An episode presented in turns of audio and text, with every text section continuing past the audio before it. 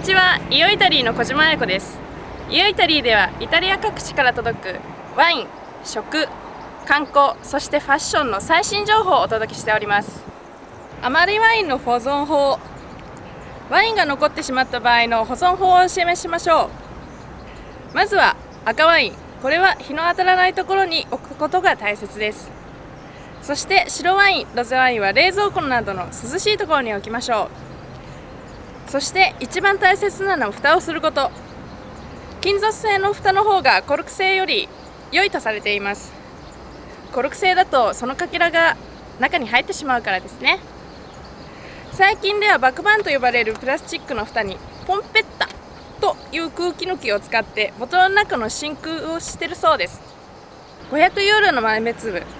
世界から大変貴重なコーヒーがイタリアに届きました。コピールバッグと呼ばれるこのコーヒーは1キロあたりなんと500ユーロもするそうです。しかもちょっと変わったものからできている。なんとそれはルアックと呼ばれるグアマテラに生息する珍しい哺乳類の排泄物なんです。うーんこれを聞くとあんまり飲む気がしないですね。エスプレッソコーヒーで1杯5ユーロのこのコーヒー。さぞかし美味しいことでしょうね。田舎者になりたい。バカンスを田舎で過ごし身も心もゆっくりと休養をとる。アグリツーリズムでの生活スタイルが今トレンドとなっています。心に体に優しいアグリツーリズムでの暮らしが外国人に圧倒的な人気を受けイタリア旅行の新しいスタイルを作っているというわけです。土地の恵みによって産業が発達するイタリア。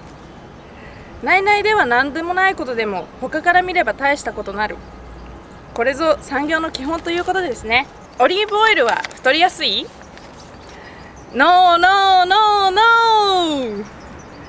どんな油の脂肪分も 1g あたり9カロリーと全て一緒なのですバターがオイルよりカロリーが低いことは確かですけれどもそれはバターの中に水分が含まれるからなんですねまた動物性であるバターは成分的にマイナスペンが出てきちゃいます。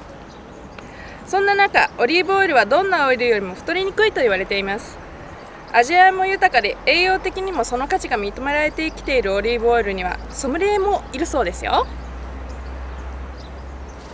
靴が歌う。次回のピッティ・ウォーモのイベントにて有名なフレーズの刻まれた靴が発表されます。その中でもモーツァルトの「ムーザ・ビエンネーゼ」やジャック・クライン・ケネディの自筆文書は見もの。またその中にはイタリア民謡もいくつかあるそうです。